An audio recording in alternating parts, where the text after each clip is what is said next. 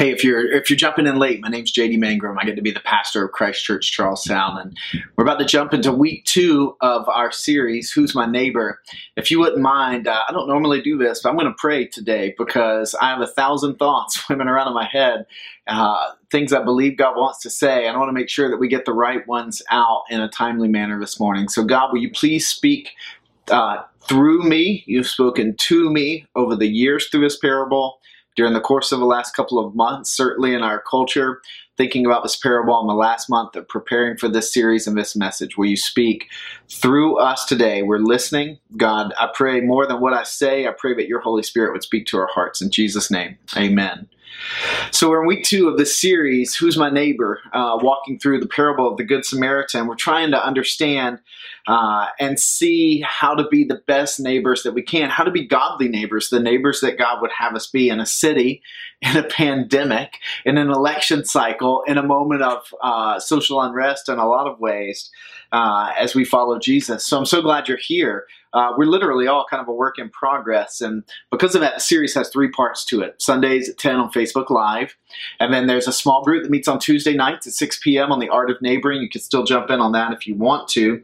And then we're also keeping a small notebook, encouraging everyone to keep a small notebook listing all the neighbors that you know. The truth is, you can't love people that you don't know. So, how many people have you already listed in that notebook? How many people do you know who live in Charlestown? Or how many people do you know by name in Christ? Church Charlestown, or maybe how many people in your community uh, that you know if you don't live here in this neighborhood. It was so cool this week to talk with Nikki McGeehee as she was working at the farmers market, just listing the names of people that she was meeting. We're not going to ask her or anybody else to invite anyone to Thanksgiving dinner or ask somebody if they're going to heaven or hell, just wanting to see who we know um, and and and know a bunch of neighbors so that we can know how to love them very specifically and very well.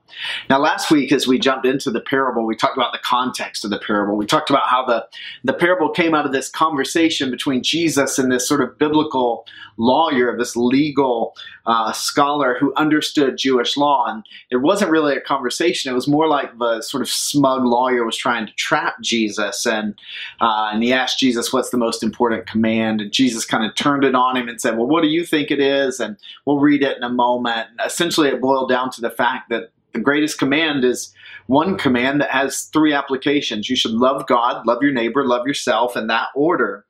And Jesus tells the guy, he says, You got to do those things perfectly now. You got to get it right and get it right and get it right and get it right. And rather than beg for mercy, the guy says, Well, who's my neighbor? In other words, like, who am I bound to have to love and who can I ignore or even hate very passively or passive aggressively? And and Jesus is wanting him to get to the understanding that God loves everyone. And so the question is not who does he have to love, but the question should be what would it look like to love? And so with that said, we're going to dive into the parable. I've wrestled all week with how to start this message. I usually kind of try to tell a story from history or some local politics.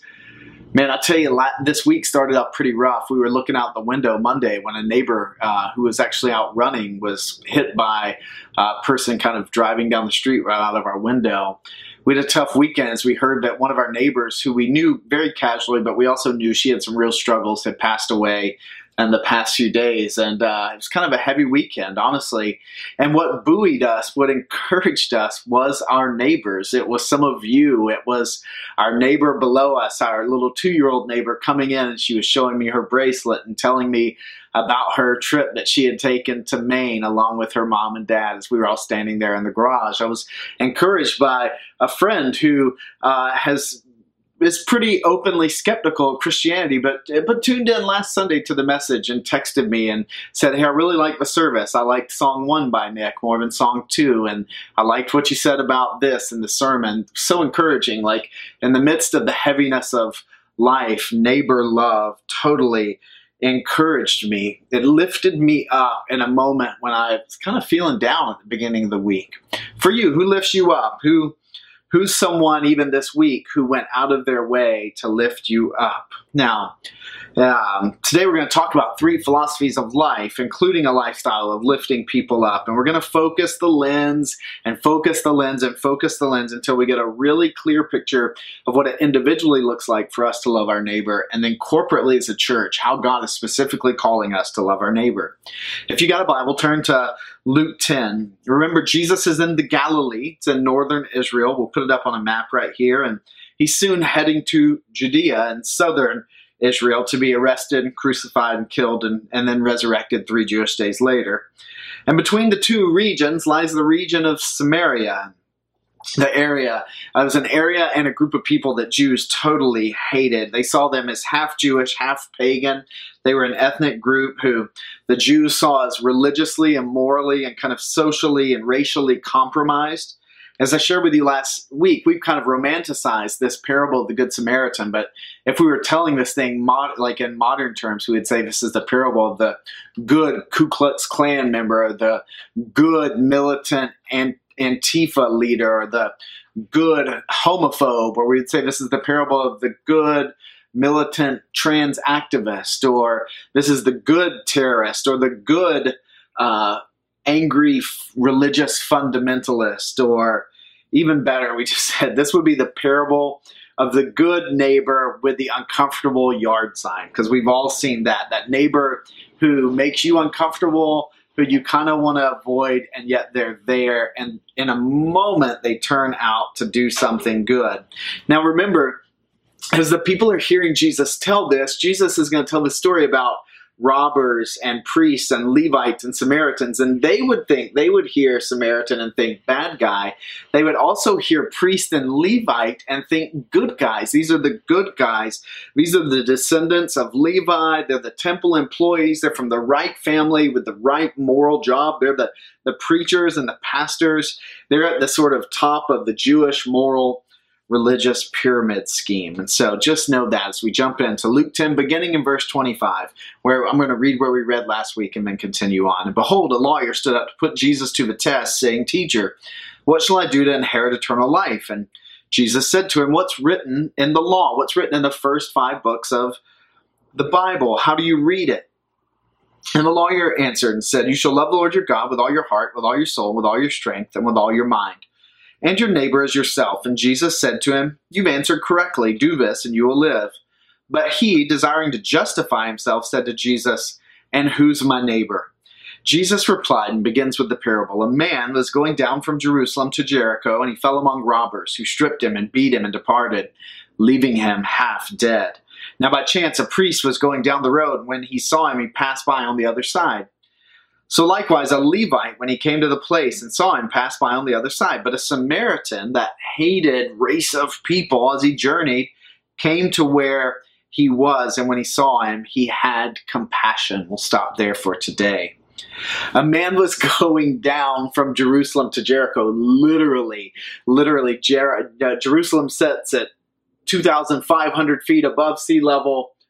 Jericho, which is 17 miles away, sits at 800 feet below sea level, quite the topographical descent, if you will. And so it's quite literal. And there were only two reasons that a good Jew or a good Palestinian in the first century would actually go to Jericho. Here they are. One, a good Jew might go to Jericho because he was going from Jerusalem, remember, to avoid Samaria, over down to Jericho, and then across the Jordan River up uh, to avoid Samaria and then over into the Galilee. So a good Jew would go down from Jerusalem to Jericho. Uh, presumably, often they may do that like because they had gone to Jerusalem for a festival, which would be an expensive endeavor. It would cost money and uh, time to go down there. So you could presume that this traveler, these travelers would have money. The second group that would go would be friends of King Herod. You see, King Herod the Great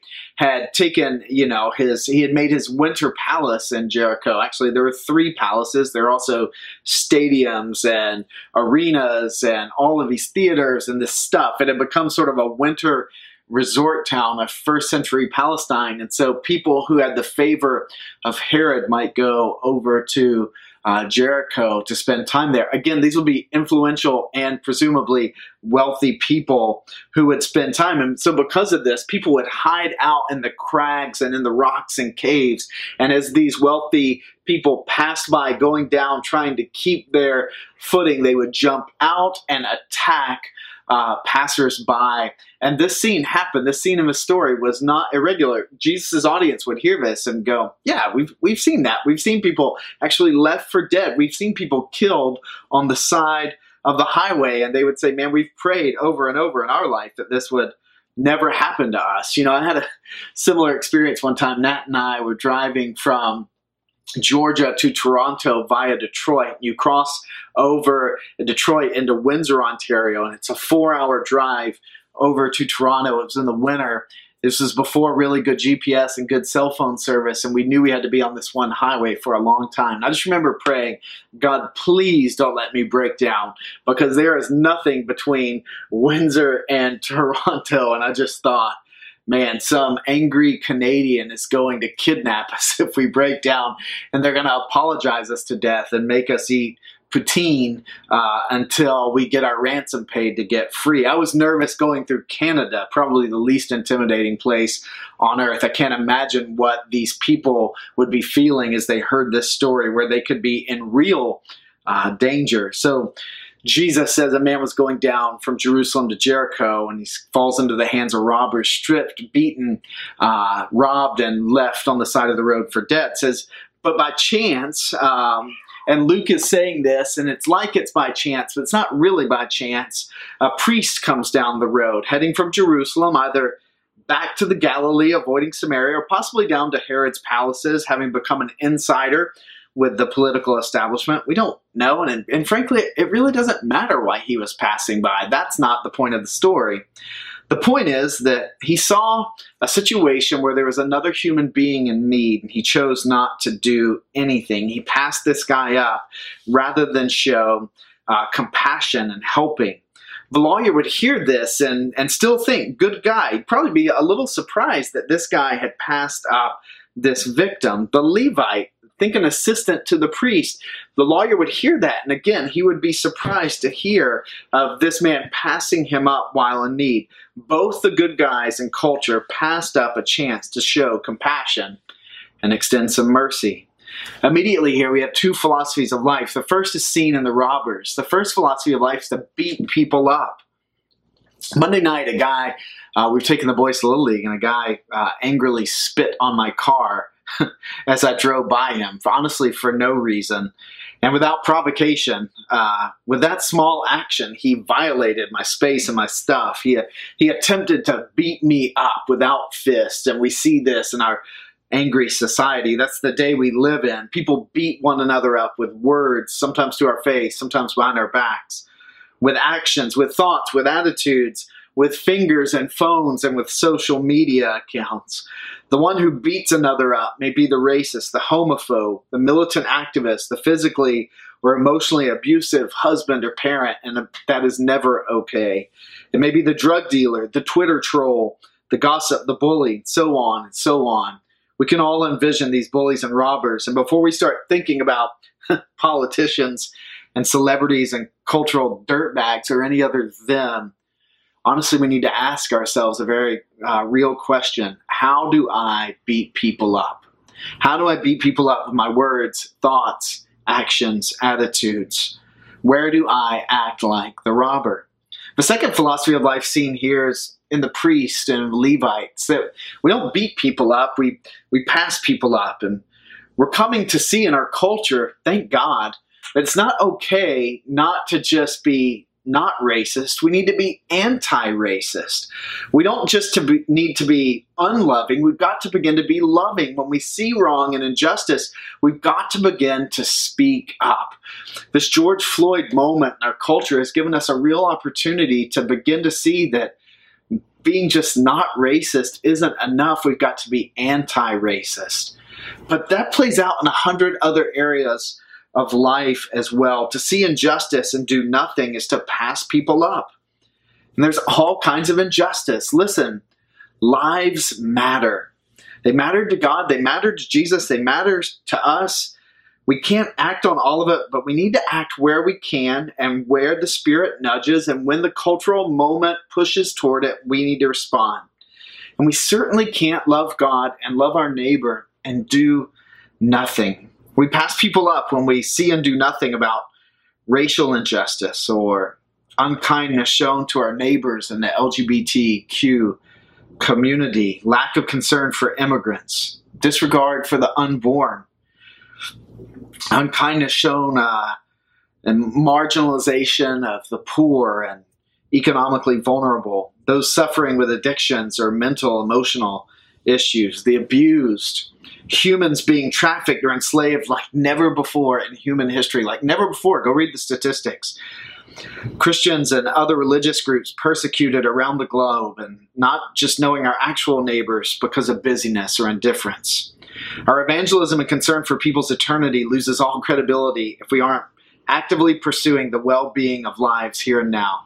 We cannot see these situations of people and cross the street as if nothing is going on. Let me read that to you again and put it up as a slide. Our evangelism and concern for people's eternity loses all credibility if we aren't actively pursuing the well being of lives here and now. Which leads to the third philosophy of life seen in the Samaritan. Now, remember, the lawyer would have heard this story and he would have grimaced, thinking, here's the bad guy, here's the jerk who doesn't love God and will kill this guy off. Wish the beating and robbing could have happened to him. The third philosophy of life is to lift people up. See, we can beat people up, we can pass people up, or we can lift people up. The Samaritan saw this guy, felt compassion, and as we'll see in the next couple of weeks, he even went to him and helped him at great personal cost to himself. Beat people up, pass people up, or lift people up. For God's people, the choice of which we should live out is clear. The trick's figuring out how we should live out lifting others up. Here's the truth. Here's the big idea of today's message, if we can. Just because something isn't my fault doesn't mean it isn't my responsibility. Just because something isn't your fault doesn't mean it isn't your responsibility. And just because something isn't our collective fault doesn't mean it isn't our responsibility. Though I may not have caused the brokenness, when I see brokenness, I am to respond in action as a Christian. I shut down gossip. I expose sinful thinking in myself and lovingly, kindly, and humbly in others. I fight for those who can't defend themselves. I bring shalom Shalom's the Hebrew word for peace, but it's more than the absence of conflict. You see, shalom is like returning to Eden or seeing the last chapter of Revelation. It's when all things are right between God and man. And as Christians, Christ followers, we are to be agents of shalom. Jesus' prayer in the Lord's Prayer, Your kingdom come, your will be done on earth as it is in heaven. We are living that out, and as best we can, we're ushering in shalom in our actions and in how we lift people up. To share the gospel with our words and lives so there's alignment is to be a messenger of shalom. When you see something wrong and you take responsibility for it you work at fixing it. In the name of jesus you're bringing shalom. Just because something isn't your fault doesn't mean it's not your responsibility. That's true for you it's true for me. It's true for us as a church and as a community of christians in boston so what do we do with this portion of the passage? Uh, honestly, here's a, here's just a few things, uh, things like thoughts, observations, focusing the lens, things I've been learning over the past few weeks. One, I'm not going to say it all today with regards to justice and, and lifting people up. So I'm going to need you to show me some grace uh, from this message, if you don't mind. I'm a work in progress, and I have a ton of blind spots and a ton of sins. I confess that I need Jesus too often in my life, when I've heard this parable, frankly, I've thought of myself as the Samaritan, the hero of the story, when in fact, I've far more often been the one who has been robbed or beaten up, and probably much, much more than that, I've been the robber or the Levite and priest, beating people up or passing people up. And God, Jesus, over and over to me has been the Samaritan who showed me grace that I hadn't earned or deserved when I was helpless on the side of the road. I need mercy from God and I need mercy from you over and over. Thus, I'm so grateful for salvation by grace through faith. And I'm thankful for the church. We need one another. I want to tell you though, I'm listening and trying to learn. I'm trying to learn from people of color and from women, from same sex attracted people, from people with challenges and addictions and anxieties. I have a lot to learn. You have a lot to teach me. Uh, honestly, I, I, really believe God has blessed me and that I have things that I am able to teach you. And even though we could tap out in this moment, everybody could kind of go to our own corners and cultural echo chambers, I believe we need one another. Let me say personally a real thank you to our African American members of our church community for your wisdom, your perspective, your, your prayers, your lament, your witness to us during this time, your witness to me during this time. I thank God for you. And we thank God for you. Second thing I want to say, and I want to be really, I want to be really careful, clear here. I'm thankful you can pause this and rewind and hear it again later if you need to.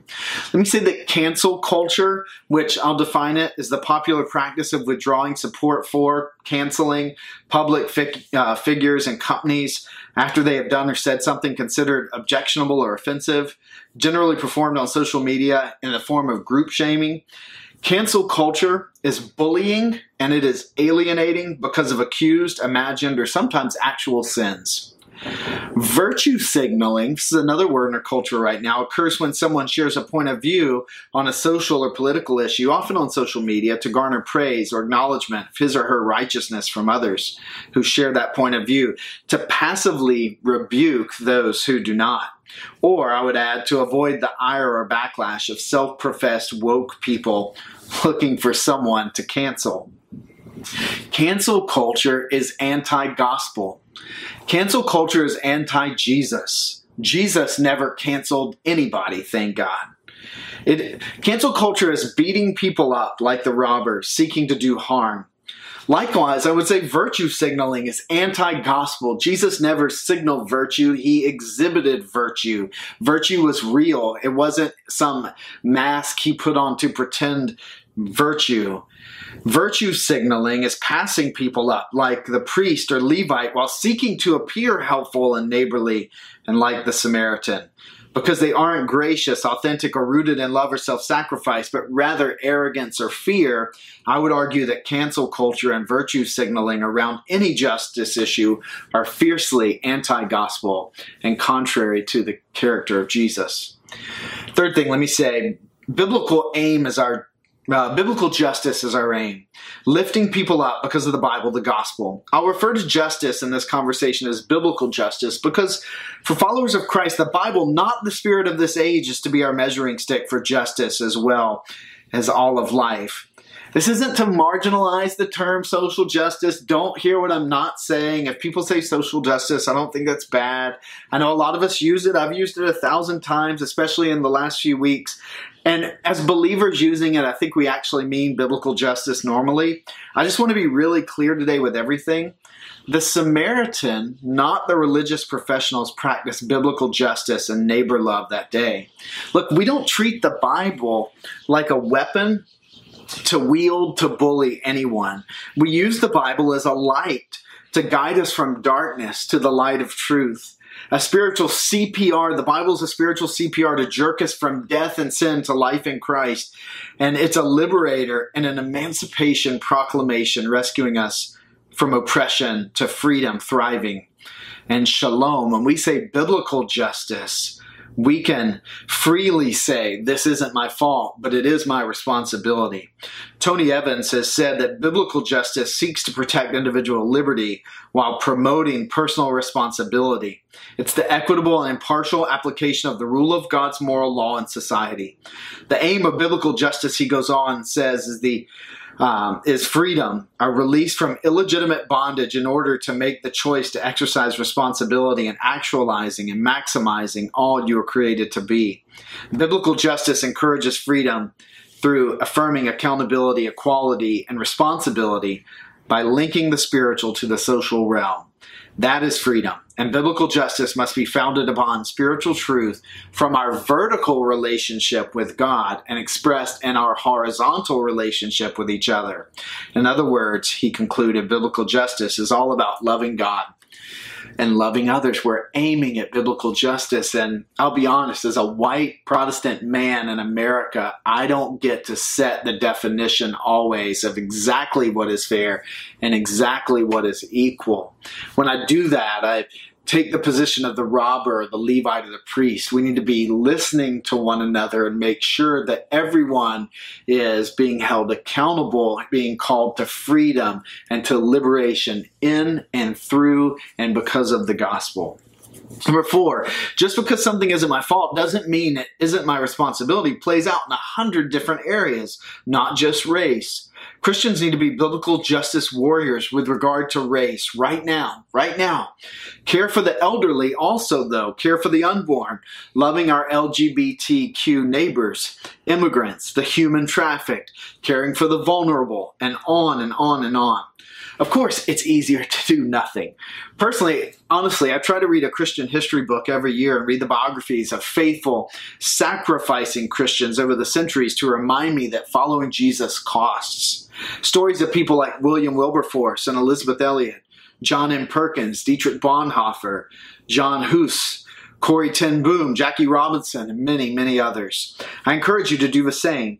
Set yourself in the story of what God's been doing over the past 2,000 years and remember that you are among what Hebrews calls the great cloud of witnesses.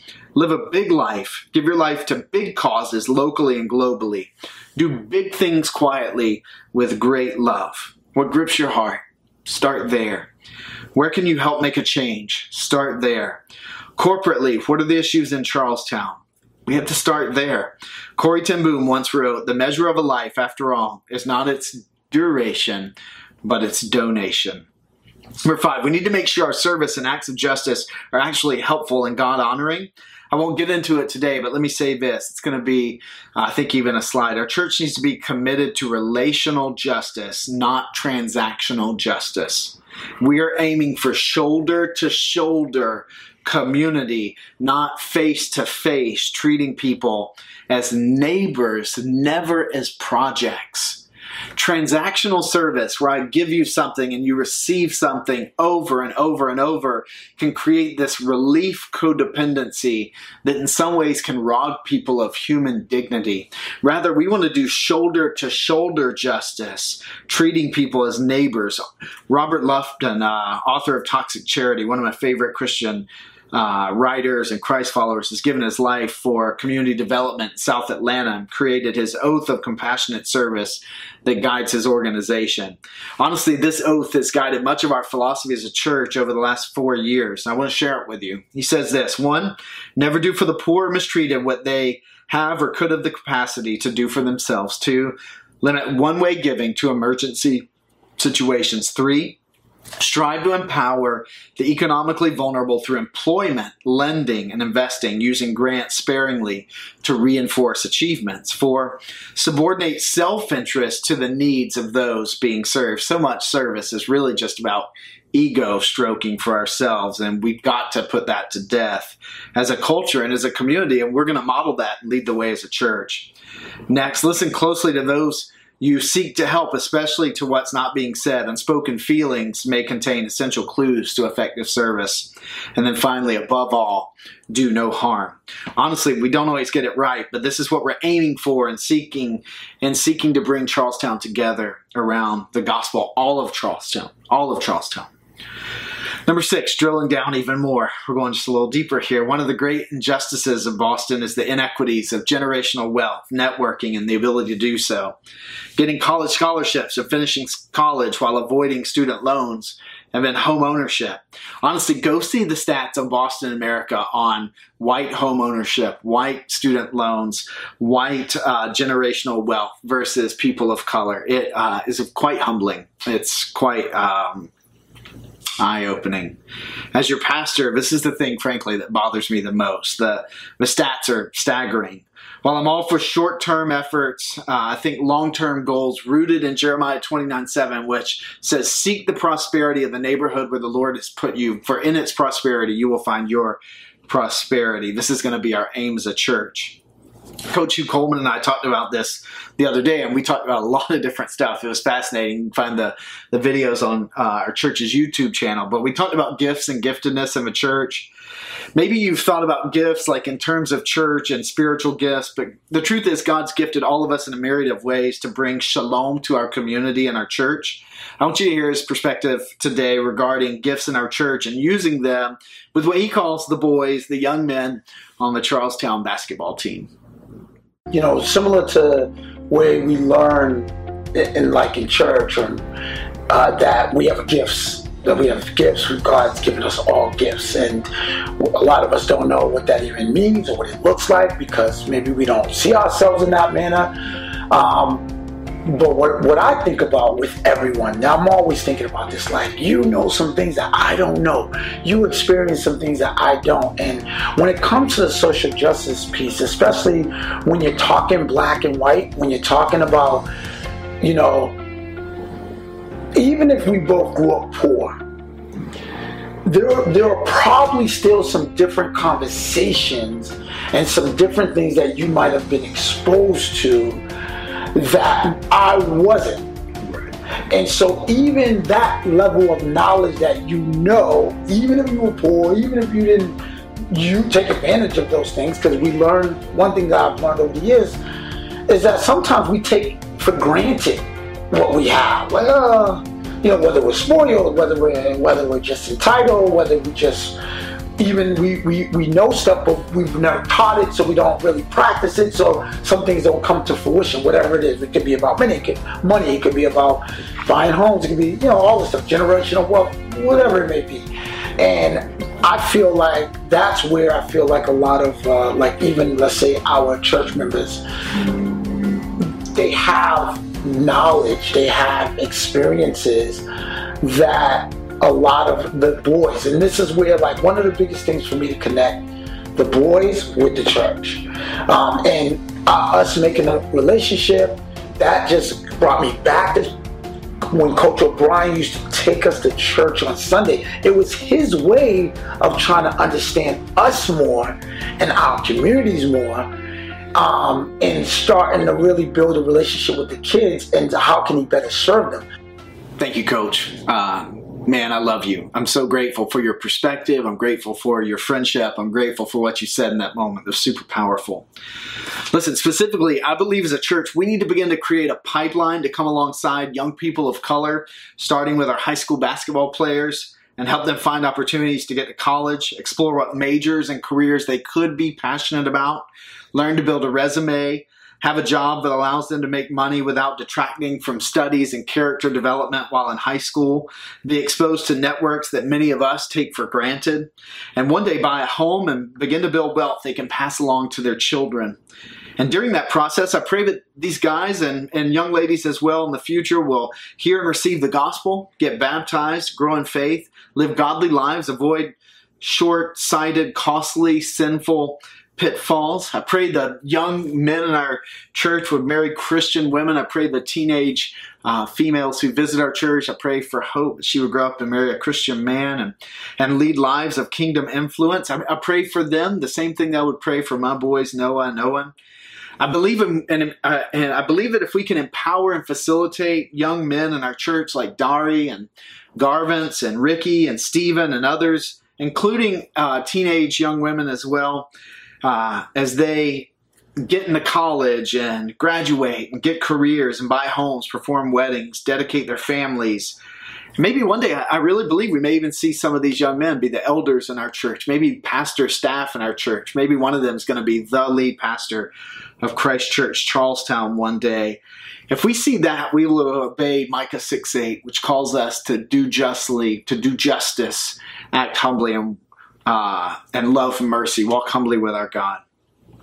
Even more, number seven. Look, we just created a new 02129 t-shirt. I want you to buy one or two or 10, I'll be honest. And I want you to make a donation. We're not even setting a price on. If, if you can uh, buy it for a dollar, if that's all you can give, that's great. If you can buy it for more, that's great. Uh, we'll have them today at the after church meetup. We'll have them in all sizes. We even have kids ones. Every dollar that you give uh, toward these t-shirts is going to go to a student internship program where high schoolers are going to work with me and Kayla and with Nick to serve on Sundays and be discipled, learn about character, meet with other pastors in send Boston, hear from you. Look, I want these guys to hear from Carson on the entertainment world, from Barb and Jamie on the financial sector, from Mark on the tech and uh, on the tech industry, from Lana on small business ownership, and others in our church and law enforcement, healthcare, and education, and more. I need you. Like, they don't all need to just grow up to be pastors. Uh, I need you to help me show them the way forward in careers that they may not know would be open to them. I need us to help them learn to build a, a, resume and a network and even have some fun and make some memories together. This program's going to start this fall. My vision is to hire a senior, a junior, a sophomore, and a freshman and create this pipeline that could advance every year where they could be in this internship, hopefully all the way through high school. And we'll walk through open doors as God leads. It's an experiment. It's not some heavenly mandate written by God, sort of handed down from Mount Sinai in stone. But I think it's a good experiment, honestly. I, I think if we can pay these young people and then uh, get some really quality time with them and have them help serve along alongside us in the church, I think that's a win and it's a start. And so, buy a shirt. Um, we'll put it on social media. Buy a shirt. Let's let's get rid of these and know that every dollar is going to go toward this residency. So, last thing, what's your role? Your role is to lift people up Keep listing your neighbors and do your part to lift someone up when you can. Examine your passions. Do justice locally, on your street, broadly around the world where you can. The parable of the Good Samaritan is a story Jesus told, but the reality plays out every day. Every day is a gift with unique opportunities made just for you, just for that day. You never get a second chance at a one time God ordained moment who knows? If that story was real maybe that samaritan only happened to come by on that day. It was one moment. The levite and the priest missed their one moment. The burning bush with moses was a one-time moment but god has a unique burning bush moment for you every day. If our eyes are wide open do you see it? The samaritan passing by and the man lying there half dead. It's a one-time moment. The samaritan made the most of it make the most of the moment God, the moments God puts before you. And and church, let's let's do that collectively. Why? Not so our church will grow. Not so our church will grow. Carl uh, Carl Ellis Jr., a theologian author I've just recently become exposed to, has said, "If we are Christian, we should be active in our cultures, not in the name of Christianityism or Christianity, but in the name of Christ." Make the most of the moment because you may never get it back. And because when you do it, the person you lift up and you yourself will never be the same. And finally, and here's the gospel lift people up and make the most of your moment because this is how God has treated us in Christ. When sin, Satan, and self had beat us up and left us for dead, God saw us and came to us in Christ. The Word became flesh and dwelt among us so that we could have relationship with God. Though our sin was not his fault, in love and grace, Jesus made our sin his responsibility and died for us. Christopher Yuan has written the main takeaway of this parable is not love your neighbor by trying hard to be like the Good Samaritan, but rather love your neighbor by realizing you are the traveler. And Jesus, the Good Samaritan, has loved you first. Let me pray for us. Father, we've heard a lot uh, I pray you're calling us to stuff. I pray that we would understand these are key moments. And this is a key moment in our culture, our community, our church regarding racial uh, justice and biblical justice. But God, later, it'll maybe be around uh, sex or it may be uh, around sex and gender issues or same-sex attraction or immigration god you you allow us these moments and put these issues before us uh, so that we can remember how you've come to us and rather than beat us up or pass us up, you lifted us up. Lord, as lifted up people, I pray we would lift up. Right now, Holy Spirit, will you burn onto our hearts what we should do, what we should say, what we should repent of? Maybe, God, there um, patterns of and blind spots, or maybe not blind spots, we need to repent of. Or God, maybe where we've been silent, we we haven't been racist, but we've been silent. We need to begin to be anti-racist. We haven't been anti-justice, But God, we need to. Uh, we've been we've been passive, and we need to be active. Lord, give us a passion and give us courage and boldness to come to uh, the broken situations that people have been beaten up by life. And Lord, help us to show compassion like you've shown us. For the one who's not a follower of Jesus, God, they turn from their sin today and trust you. Not just so that they can go to heaven, though, I mean, that's fantastic. But God, so that they would receive your care and mercy and so they can join you in the mission of what you're doing in the world. We love you, Jesus. Amen.